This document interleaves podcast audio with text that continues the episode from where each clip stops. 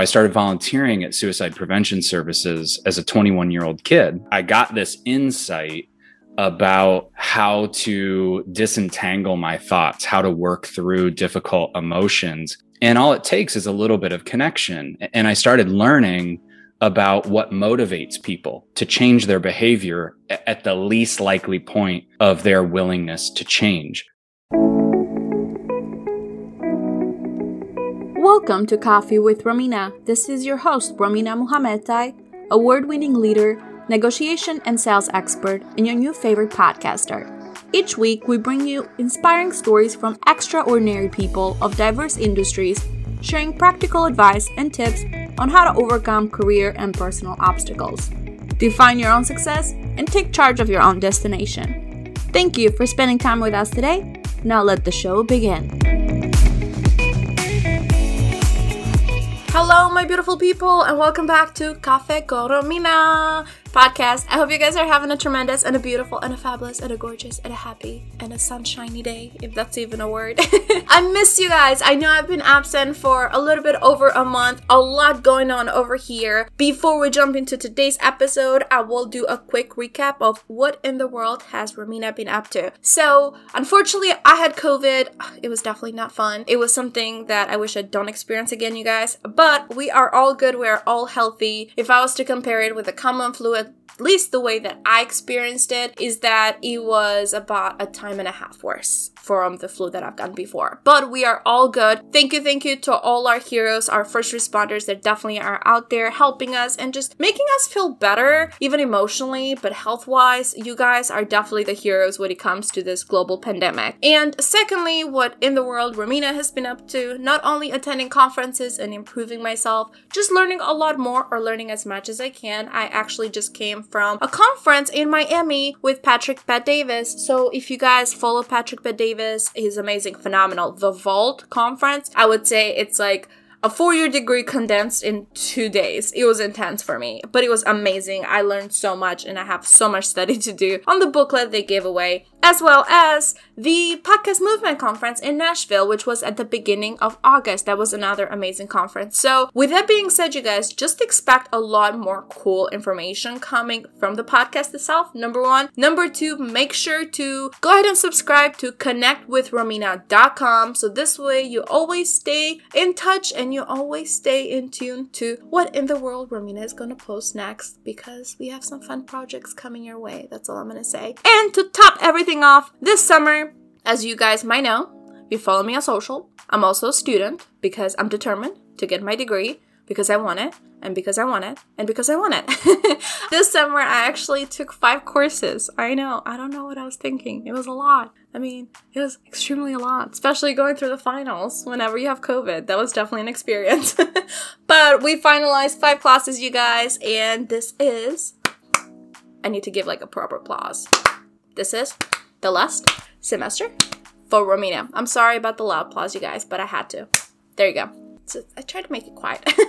well, today's episode actually it's with my very good friend Dan Stover, and I'm excited about today's episode, you guys, because as you heard a little bit on the intro, we are going to talk about emotional intelligence and how we'd be able to motivate ourselves or motivate others whenever we feel like there's zero hope left. And what can we change to actually just trigger our logic and emotions to think differently? Because at the end of the day, some of us are really synchronized with our emotions and we really synchronize with our intuition or just how we feel and why we feel the way we feel. But often we might feel like amazing, right? Like you wake up, you're like, I'm gonna take over the world today because I woke up super duper early and the coffee's kicking in right. And I'm listening to this episode and just sounds amazing. And then like two hours later, you're like, I feel like the biggest loser in this world because I don't know what's happening. Well, that's where emotion intelligence lie because you have to recognize, you have to be self-aware of what's happening. You have to be self-aware of your feelings, of your surrounding, and things that might trigger your emotions to deteriorate from being super high to very low or vice versa or just being constant very low for a while cuz being super high, being super duper high in emotions, I mean, that's a really great feeling because you're just energized and motivated to keep going, right? And that's exactly what we're going to cover today. I want to thank Dan again again for actually being a part of the podcast. This conversation is definitely one of my favorites. And as the biggest takeaway from this conversation, I have multiple big takeaways, but one of the things that I want you guys to also pay close attention to is when we talked about seeing red flags as opportunities to start conversation and explore more. Because in this world, there are red flags and there are mixed signals, but sometimes the other party is not necessarily trying to give us a red flag, trying to give us a mixed signal. It's just the way that they communicate might not be exactly what they meant. I love how Dan explains it and the ways how you can deeper question to find out the true intentions behind those mixed signals or that red flag and how you'd be able to see if somebody is trying to manipulate you, for instance, or if somebody is just trying to have a hard time communicate their thoughts and their feelings because it's not easy to communicate.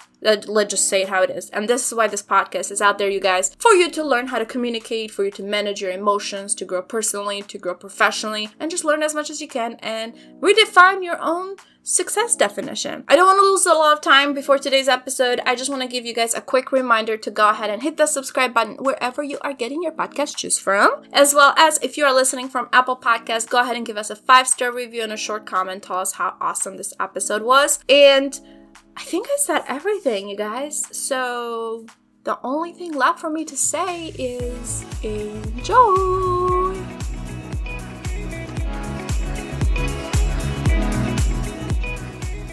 Hi, Dan. How are you doing today? I'm doing so well, Romina. Thank you for having me on.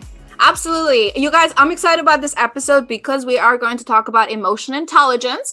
But before we get to the juicy questions and dive in into the conversation, Dan, I want to pass on the mic to you if you want to tell the audience a little bit. How did you really go about having the career that you have? Because it's not a normal career, I would say, either. Yeah, I take a lot of pride in that. It is not at all a normal career. Uh, at one time fly around the country and now zoom around the country and world to talk to business people about their feelings. Uh, so it is a, it is a unique experience. So my my story of getting here is a bit unique too. We have to go all the way back to high school interestingly enough despite growing up in a very rural area of the midwest uh, there was this woman that was a teacher at my high school, Mrs. Rogers, that was really passionate about making sure we, as rural kids had access to a psychology course so I took a psychology one and two program um, when I was in high school. Absolutely loved it. Pursued psychology in undergrad and ultimately grad school. But there was a particular inflection point that's really special to my heart that I feel really led me to doing this work. When I was coming out of undergrad and, kind of getting to the other side of my own mental health crucible, I didn't really understand my emotions or my thought patterns when I was a 20, 21 year old kid and struggled a lot and got some help, both in mindfulness practices and therapy. And I really wanted to pay what I learned forward. So I started volunteering at suicide prevention services as a 21 year old kid. I think I was barely 21 at that point, still in my own therapeutic journey and process. But the idea was I got this insight about how to disentangle my thoughts, how to work through difficult emotions. And I was having such a hard time with that. I thought, man, if I can do this, anybody can figure this out. They just need to understand that there are some steps you have to take to get there. So, what happened at suicide prevention services and all of the really wonderful training, like psychopharmacology and, and clinical training, and how to have a, a really uh, good approach to getting someone to help themselves, I found it to be sometimes a little too sterile and a little too clinical. And so I just started being a real person uh, in talking to people in crisis and talking to families that had a loved one in crisis. And I started to find this groove and cultivate this skill of being a professional, but also being a real human being rather than someone who's only got uh, maybe clinical warmth or professional warmth, but like real warmth and real genuine connection in a moment of absolute crisis. And what it started to teach me was that even people who feel hopeless, feel helpless, uh, lost, literally lost their will to live, there's hope. And all it takes is a little bit of connection. And I started learning about what motivates people to change their behavior at the least likely point of their willingness to change. So I was like, well, what do I do with this? Um, I'd been put on a couple mental health boards at that point and was doing training and coaching and mentoring on how to do this with people in crisis, but it was all volunteer work. Mm-hmm. So ultimately, I met a clinical psychologist who turned into a consulting psychologist doing executive coaching and leadership development training named Steve. And I got to be his understudy for seven years and completely transform my life and my career, finding a way to apply what could be called emotional intelligence from this very, you know, crisis intervention perspective to business. So the running joke is turns out like crisis intervention and like managing a team or owning a company weren't that far apart emotionally after all because it transferred over perfectly. And then about two and a half years ago in 2018 it was time for me to leave the nest and start my own firm Ensight Partners. So that's the real truncated version of, of how i ended up here.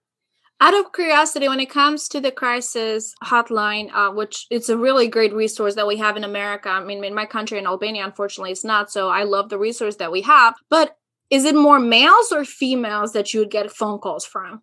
I'm I'm out of touch with the the actual data, so I'm kind of pulling well, from memory. Yeah, when you were when you were there, yeah. Yeah, it was it was a lot of men. Um, there were there were definitely more men than women, but also, if I were to take a guess, probably two thirds men and a third women, um, from what I recall. But it's a little fuzzy. So, would you say it's because typically males are supposed to be a man and supposed to be the macho man, and the you know have the ego in it and then females talk about everything left and right. Uh, does, would you say that has to do with it too? Just the way that we are grown up and the society expectations of emotions for men?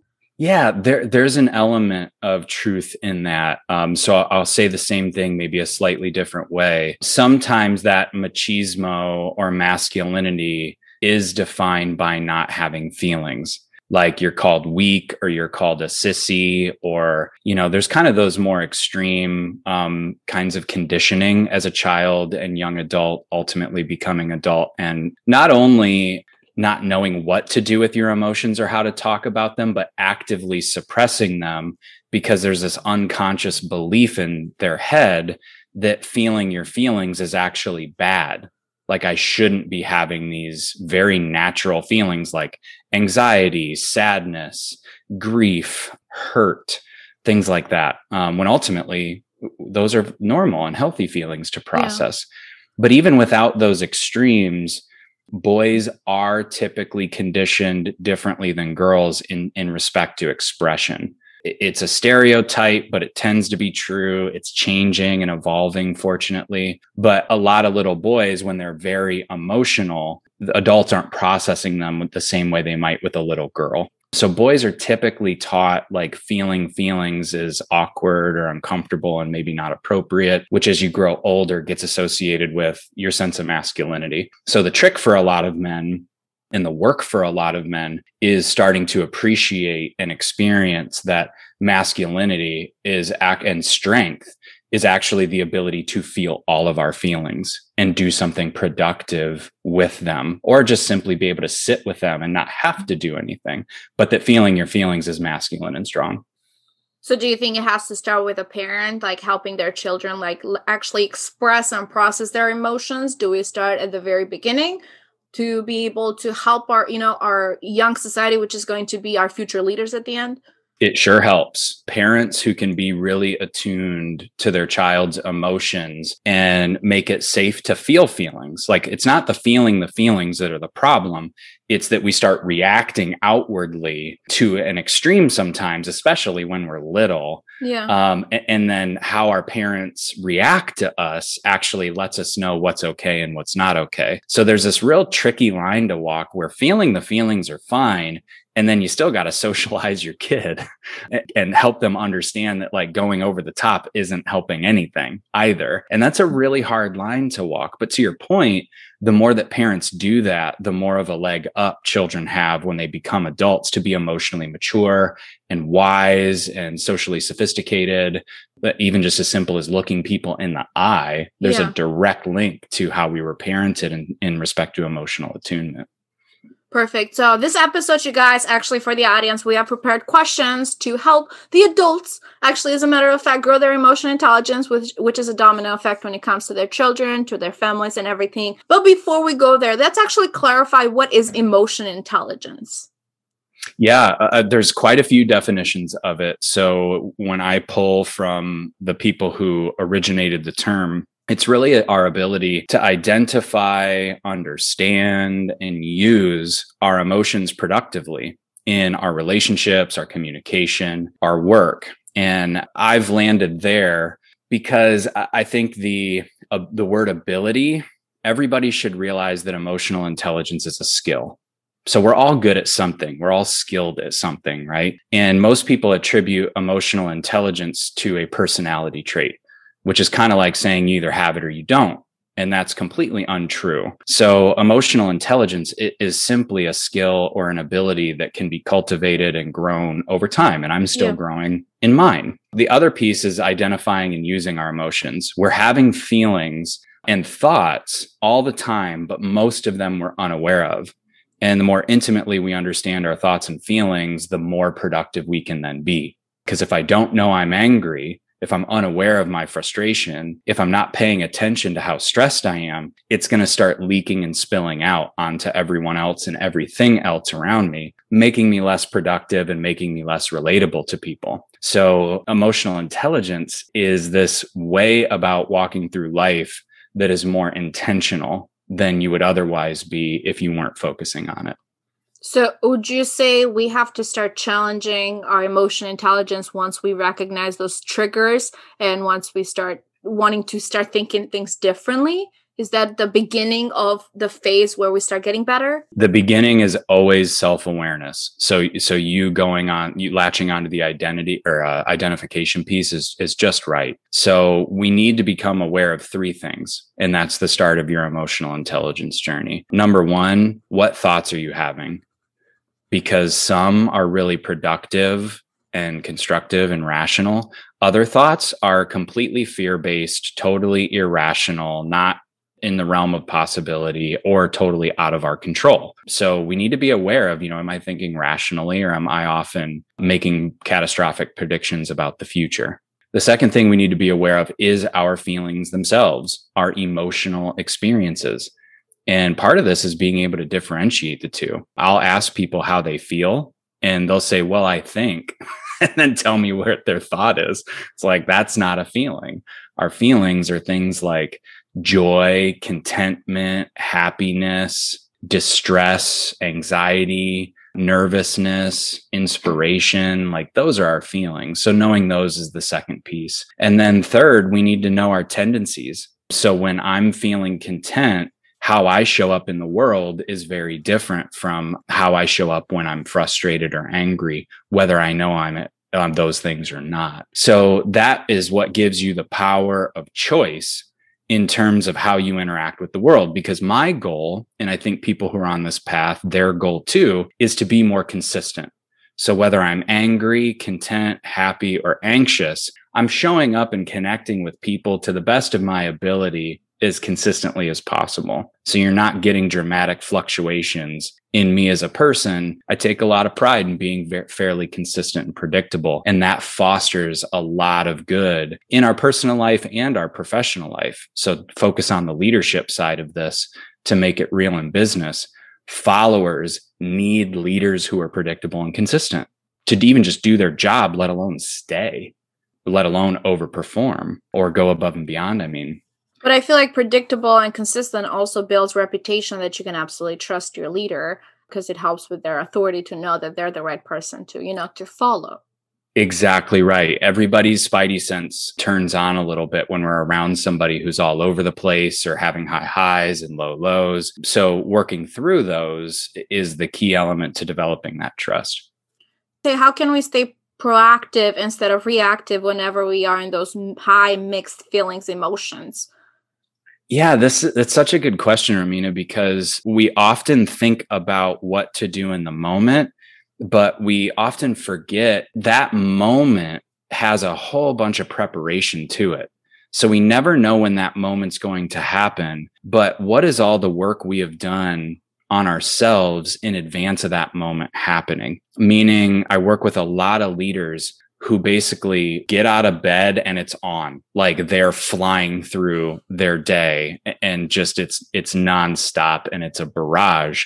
They have a much harder time dealing with those moments and knowing what to do when there's emotional triggers getting involved and such than the leaders who really take intentional time every morning to do whatever it is that they need to be emotionally, intellectually, and spiritually fulfilled each day. And it could be in the evening too, but you know, hashtag self care gets thrown around a lot and it's kind of thrown around in ways that, you know, maybe aren't as helpful as they could be. But what I really mean to say is our emotional bandwidth, our ability to handle really intense moments in business and with other people depends on what we've done to meet our own needs in advance of that moment actually happening. And then there, of course, there are de escalation tactics in a moment to bring ourselves down or bring the temperature in a room full of people down that also work. But I couldn't stress enough that, like, that prep of how we take care of ourselves is the most instrumental piece of how we'll handle a difficult situation. So I wanted to also focus a little bit on self-care because I think it's absolutely important for you to fill up your own emotional and you know energy tank before you can help somebody else because if you're running low then you're gonna burn like the car right? Don't change the oil oil will go blow up the, the transmission engine and congratulations you cannot help anybody anymore. So how important is this self-care? Because sometimes you know like you said people throw this hashtag self-care all over but what is it really self-care? Like what emotional satisfaction should it give you to know that you're in the right path that's such a great question. I was meeting with a financial wealth advisor the other day and we just we had a great conversation about this and it really boils down to understanding what needs you have as a person. So some people have a need to be inspired. Well, what is it that makes you feel inspired? And what here's what I mean by this. There's lots of people who say do yoga, meditate, exercise every day, whatever that means to whomever that's saying it, right? There's there's all these to do's. Yeah. That that's not where to start. Anybody can do yoga and anybody can meditate, anybody can Peloton or weightlift or run or whatever, and you may or may not get that need met that you have. So if you understand what you actually need on a more intimate level, like I need inspiration, I need intellectual fulfillment. I need like spiritual time. Understanding what those needs are gives you an, a platform to ask yourself, what is it that I can do to meet those specific needs that work for me? So, mine personally, I have a need for calm and contentment in my life. And meditation on a daily basis gives me that that mm-hmm. space and it's only 20 minutes i mean i can sit longer than that but the daily practice is at least 20 minutes additionally a need to feel strength and a need to feel like I am taking care of my body is really important. So I'm, I'm real proactive about my overall health and nutrition in a way that works for me. And then I also like to do kettlebell exercises and hiking and stuff. And I, and I also have a need for inspiration, which is often my time in nature and, and doing photography in nature. And that's where I really get my need for inspiration met. Nobody should copy my playbook unless it works specifically for them. Each of us should kind of have our own way about getting those needs met. And that is true self care. And I love it because we're kind of covering the three most important points for self-awareness, like we talked about earlier. Your our thoughts, our feelings, our, our tendencies that does once those are fulfilled, then we can move forward a little bit more because working on yourself, then moving further. So I wanted to kind of dive in a little bit more because logic emotion balance is not easy for you to find that perfect balance so once you let's say you're mastering your self-awareness when can you how can you balance those logic and emotional step two to know that you're also doing good for yourself and for others as well yeah, there's really no perfect. Emotional intelligence and, and mastery of it is the recognition that it is a moment to moment thing. Mm-hmm. And so you could have one moment at 10 a.m. where you are totally aware and engaged and uh, allowing yourself to be very logical and in touch with whatever it is you're doing. And by 10:05, you're totally unconscious and you're not sure what's going on anymore. You're just in autopilot again. And so the mastery of this and staying as close to it as possible is just reminding yourself as many moments as you can throughout the day to check in you know, what am I thinking? What am I feeling? What do I need? What's my highest and best right now? What action best fits my integrity? You know, these are thoughts that are really hard to fit in in a busy business day with a, a high amount of obligations and demands. But it's it's that simple. It's really simple, but it's really hard to implement. But it makes the mastery of this fun. It's like same reason people play golf is like you never really get perfect at it, which is frustrating, which is motivating. And then we we stay on it and feel a little accountable to keep trying. I think of emotional intelligence similarly to that. You just get better with it every time for every practice. Yep, exactly. The swing gets a little better with every intentional moment paying attention. what would you say though maybe for the leaders out there that Oh, first off, let's start with the managers. Managers I want to become slowly leaders because managers, I feel like they're just the micromanaging, you know, people on top of you that just tell you one, two, three, four to do, and that's how employees get frustrated. What can managers start doing to become leaders slowly before we even jump into, you know, leadership? But what can we maybe change with our employee relations?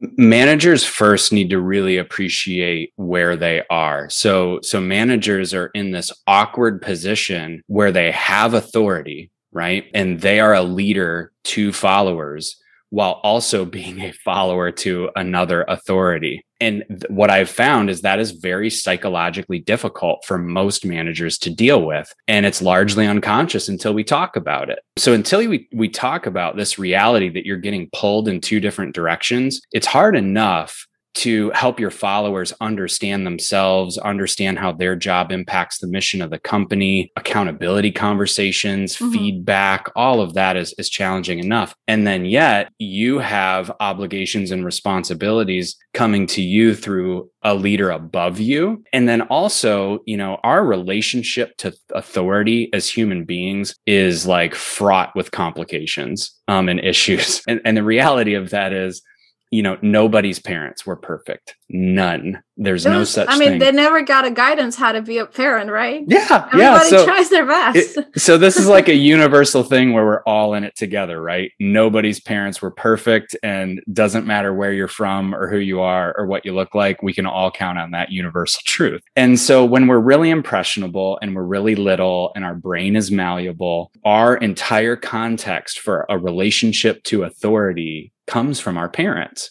and it's imperfect, right? Well, what most people don't appreciate that I think affects managers the most is that those interpretations of authority start to manifest in business. So, as a uh, authority figure to other people as a manager, and then having an authority figure above you, very complicated emotionally, and we start projecting things. And the the kind of easy way to say it is that we either become our parents or we rebel against them or both in our actual leadership style. And then we can also have really complicated expectations that we project onto our bosses because of that complicated relationship to authority. So, an easy example of this I had trust issues and they came from childhood, right? And then I have this wonderful boss and I have trust issues with him now all of a sudden, despite the massive investment and amazing person he was to me. And we made that connection. And it was really powerful for me. So, why I like to tell that story and talk about this is that if you are an authority um, and you have followers, do not underestimate your ability in pretty straightforward conversations to completely change the way they think and completely change their life as a result. So, but it takes a certain level of courage and emotional intelligence to have these kinds of conversations. But that's what that's what I'm here for. You know, that's what I really want to help people do. And I, well, I love it that you mention the authority, especially with the parents, because I didn't even realize I was doing this myself, but for the longest time, I had a grudge against my parents because I had higher expectations for them when they moved to America. Even though it was a struggle, they didn't speak English, but I was like, you're the parent, you're supposed to lead. Like, I feel like I'm the parent now. Sometimes I make fun of it because I have two kids. I said mom and dad whenever I help them with everything. So for me, it took a lot to process the fact that people make the best decision they can with the resources that they have and not necessarily allowing them to feel guilty. So for other people to kind of get this stamped in their brain that people make the best decision they can with the resources they have because nobody wakes up and say hey i'm gonna be a jerk this day like this morning or i'm gonna be mean to everybody that i see how do we help the audience to actually practice patience throughout this new mindset recalibration i would say uh, it's recalibration is a great way to say it, and and the work that all of us are responsible for. Like I, I kind of laughed when you were saying that because it's like that sounds like everybody's twenties, where you kind of wake up to your own adulthood, and then you look at your parents, and you're like, where were you? Like, why didn't you figure out what I've just realized? Like, have a year and a point. half more to to make them guilty. I'm still in my twenties. so so then the work is first uh, you know true to our conversation you got to yeah. be aware of it and you have to appreciate two things and this is hard hard work. I personally this was an accomplishment that i got in therapy and i don't know if i would have got it or as quickly without therapy was actually first understanding their humanity that they're just people. And the label parent comes with a whole host of expectations that are far and above the right to just be a human being that's imperfect, right? A lot of people have innate desire for their parents to be perfect. Most people grow out of it and see their parents for who they are as just mm-hmm. human beings, right? The second then is really an embodiment of emotional intelligence. It's to either have grace or forgiveness by understand and for i mean most importantly towards yourself but them too and what i mean by that is being able to work with and have grace even forgive yourself for projecting a ton of expectations on two people who are already doing their best and also being able to have grace and forgiving them for not being able to meet all of your needs because of their own humanity. So that's a huge conversation and a lot of work. And I didn't do that work on my own. So if, you know, there's listeners out there that are like, well, you know, how do I get started? You know, talking to somebody I find to be the most efficient, effective way to really do that work. Would you say maybe like staying grounded sometimes in a high conflict moment? Is it better for you to walk away and refresh your brain with some more oxygen before you go back to that high intense conversation with a parent or somebody in authority or your partner? Or just say it needs to be done in like a one moment you know? Like let's talk about this let's get to the root of the issue. What did what did you think would be the best approach for it? Or is it different for everyone personal responsibility comes to mind here and the personal responsibility each of us have um, in our families, in our friendships, in our business relationships, is to be aware of the moment that a conversation has no longer become productive because someone or all of us have been emotionally hijacked. The emotions have flooded. That is something that happens. So there's no shame in that. But now we can't have a productive conversation because the emotions have hijacked the logical brain of one person or all people in the conversation. So you're exactly right. The suggestion then is to thoughtfully suggest, request, or, you know, demand a break. Mm-hmm. And so there's been there's variance in the literature but I think if you really want to be safe in terms of what kind of break you need, chemically speaking, about 20 minutes is about the sweet spot where you can count on probably being cooled off and going back to a productive conversation. But it might only take five minutes. It might take an overnight and sleeping on it. But taking that time is really important because once you're emotionally hijacked, it's true that the prefrontal cortex, where our executive functioning, the CEO of our brain, our logical, reasonable part of us has shut down. So you, we all have to kind of have a sense for, you know, is my brain back online? Am I able to think reasonably yet? Am I able to be constructive? And the answer is no, it's not time to restart the conversation yet. And that can take a long time in some instances, but heat of the moment, if you can recover quickly, 20 minutes is a good time frame. And I think you guys, if you cannot really measure 20 minutes, which, you know, everybody can, I think you can just think of, you know, connecting your computer back with DSL. Just give it 20 minutes, you know? Just think about the beep, beep, the whole noise. And I feel like that's actually going to bring nostalgia and maybe bring memories too with the partner that you're, you know, trying to have to resolve the conflict. So since we're kind of like at the high intense conversations that you can have with somebody, would you say whenever you're getting mixed signals from the other party, would you translate them as red flags or would you translate them as opportunities for you to have a deeper conversation and try to understand, you know, a little bit better where they're thinking from? Because sometimes when people see red flags, they just say, I'm out. I'm not doing this. How would you approach uh, mixed signals? Oh, that's two great questions in that. One, it's both. So, mixed signals could be a result of the person's struggle to articulate what they really mean to say. Who doesn't do that, right? Everybody has moments where they struggle to be direct or they you know they're thinking it in their head so crisp and so clear but what's coming out of them not so much there's probably a part of them that recognizes it. So they might emotionally seem off in that same moment. So if they're simply struggling to articulate what they mean and, and what they're trying to say and get it out of their head, there's a lot of understanding and working with that you can do. On the other hand, mixed signals could be a sign of something darker meaning whether they realize it or not, they're being manipulative or disingenuous, or they have an ulterior motive, hidden agenda, kind of maybe multiple agendas that you know some they would want to disclose some they wouldn't. Those are the mixed signals that there's boundaries are what's necessary.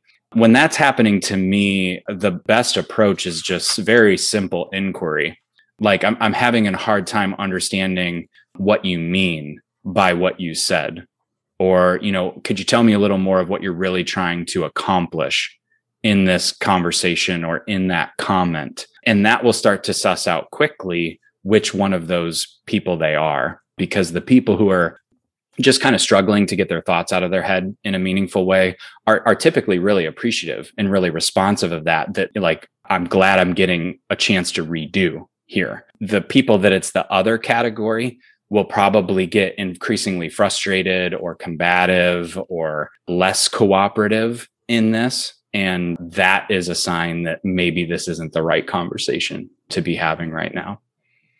So I love how you mentioned boundaries because I feel like all of us have our own boundaries and our own non-negotiables in life. Would you say maybe sometimes or would you say we should not negotiate our non-negotiables to prevent future regret and maybe future blame as well? Or we should you know sometimes be open to that opportunity? Well, I think it's important to be really clear with yourself about what your non-negotiables are and what impact that has. Like what are the unintended consequences of some of my non-negotiables? And i'll give you one professional one to make sense of this. I have been told for 10 years the entire length of my career by so many other coaches and consultants never give work away for free ever never do it and that seems to be a more prevailing narrative than the flexibility and being giving and in the spirit of service, doing some work for free or pro bono or whatever. I have always lived by the philosophy that reciprocity wins in the end. You know, that so, so, you know, you may have to make a conscious choice of when you do pro bono work or when you do something for free or when you do something with no strings attached. You know it's just from the goodness of your heart and you get to feel good and they got a need met. You have to be conscious about that choice but at the same time some people walk through life having a boundary that they will never give their work away or they'll never give their like what they have in their mind away for nothing. Mm-hmm. and i see a loneliness in a lot of those people and a transactional way of going about the world that prevents some of them not all of them but some of them from having a more quality experience of the people they're interacting with every day. And so walking through life transactionally, even in business, is a miserable experience for me. So that's how I'm wired. If you're wired like that too, you have to think about, well, what's the quality of the experience of this non negotiable I'm setting? Now, on the other hand, there are more obvious non negotiables. So, like a, an important one to go to in that conversation is things like around sexual harassment you know, with the companies we coach and consult in, it comes up sometimes. Yeah. And in those moments, non negotiable is concrete. There's no flexibility there's zero tolerance like there's a line and that it, sh- cannot it be shouldn't crossed. be any tolerance there yeah. Exactly. So that's a that's an example of kind of the difference between how we treat non-negotiables and knowing what they are and thinking through them. And for harmful behavior like that inappropriate disrespectful behavior the boundary is the boundary. There is no flexibility. And then there's stuff that becomes more nuanced right like some people like they will not take a meeting at a certain time of the day so that they can either do their yoga or ride their peloton or that they can go for a run so that they can eat lunch. And it's an absolute non-negotiable that heightens the quality of experience of their life and the rest of their day and they're better toward their colleagues for it. So i think that's the way i like to to think about how we set boundaries. So knowing what those non-negotiables are important and then kind of moving to what decisions do I need to then make that set me up for the most quality experience I'm I can have in life while being really collaborative and cooperative with the people around me. And that's where the hard part is. Like it can't just be all about me and it can't be just all about them. yeah So what's that happy medium? Well, something that from what you were sharing, you know, like sometimes people refuse to do work for free. It kind of reminded me of an Albanian expression, which for the audience that is listening to this in audio, I'll describe it to you guys. In Albania, we have this expression that we say if you make your hand like a really tight fist, you're not letting any air go in or go out or nothing. But if you open it up a little bit, you let some air go in at the top and go out at the bottom. And this what allows you so like by helping some other people, which I'm a big fan of, you know, just helping with whatever I can, allows some relationships to be created. It allows, you know, air to go through, allows energy to go through, and it just it's better long term towards, you know, expanding that fist a little bit more to be able to let more flow. And I wanted to ask you because I know you also work with multiple cultures all over the world, especially now in Zoom, you can just, you know, do even more internationally. Is there certain cultures that are just overall higher on emotional intelligence than some others? And if there's a difference, what did you think would be like some fundamental reasons why? It's such an interesting intellectual activity to think about emotional intelligence and international culture in one. Because in some ways, there's a, a, universal way of thinking about it. And then in other ways, behaviors and customs are so wildly different that we just have to appreciate that it's just different. It's not higher or lower emotional intelligence, It's just but it's their different. standard. Yeah. So what I mean by that is um, self mastery through self awareness and the ability to be composed, right, is pretty universally appreciated. So, th- however you get there, right, whatever culture you've grown up in, that self mastery and ability to be composed in difficult moments, to be able to navigate a lot of stressful situations simultaneously, that's just appreciated. That's a universal truth of emotional intelligence that is available to every culture, but the way they go about it might look different, right? And then there's the really big differences that may lead to like misunderstandings that could be, you know, thought of in the realm of emotional intelligence. But Japan comes to mind and the appropriateness and the depth of your bow. If you're acknowledging of someone of authority, if I get that wrong, as a, a, white American man looking to do business in Japan, if they expect me to know that, mm-hmm. right, I may be seen as, you know, emotionally unintelligent or at least lacking some multiculturalism and understanding, you know. Th- so they might not think of it in terms of emotional intelligence, but you can almost think of it in that way. That's yeah, that's very interesting because we're going back to like the norms of every culture and everything. And I know you guys, if you follow me on social or everywhere, uh, Dan also was a part of the negotiation club where we actually got a little bit more into details of using emotional intelligence as a negotiation skill. And if you guys didn't miss that episode, you were not a part of it, feel more than free to reach out. I would love to share the link with you guys too. But I love it because in there, that's where we start talking about a little bit more cultural differences. As in Albania, for instance, this is not an emotional intelligence thing, you guys. I know it can make fun of it. But in Albania, we say, hey, come over at six, everybody shows around at nine. And that's just the thing that we do. And in America, that'd be super disrespectful to, you know, you cannot just go to somebody's house hours late or knock on the door unannounced or without a prior call when in Albania, it just it's work there. So I'm glad you brought up that, you know, that example in Japanese, because sometimes we also have to educate ourselves with the culture of the individual that we are associating ourselves with. So this way we make sure we don't do nothing disrespectful or even if it's intentional. Also, let me ask you this: if it's an if it's unintentional by accident, how do you back up and save yourself from it? Well, it depends on the relationship, right? Uh, so the other party, like the other people or the other person, are they forgiving of it? You know, do they understand? You know, because that changes uh, things a lot. Like I was invited to a Brazilian family dinner for someone I do business with. And being a guy from the Midwest, like w- when you show up to something, if you're not five minutes early, you're late. and so I showed up five minutes to this early and the door opens and the guy I do business with is like, what are you doing here? and I'm looking for my watch. Like, did I do something wrong? Or like? I'm so distraught. And he's like, Dan, people aren't going to show up for another like 90 minutes to two hours from now. And we both got a good laugh out of it. He understood immediately. I didn't even have to say anything. And now it's kind of a running joke. Like it's a yeah. good memory from from that. If other people are not so understanding, staying calm and seeking to understand what the culturally appropriate thing to do would have been and asking if I may try to do that again, or, or, you know, can I do it differently now or next time? You have my word. I'll respect this custom and you. You know, that's the approach. It, again, just being curious, being intentional, staying calm. That if somebody's upset with you, it doesn't mean you have to get upset back.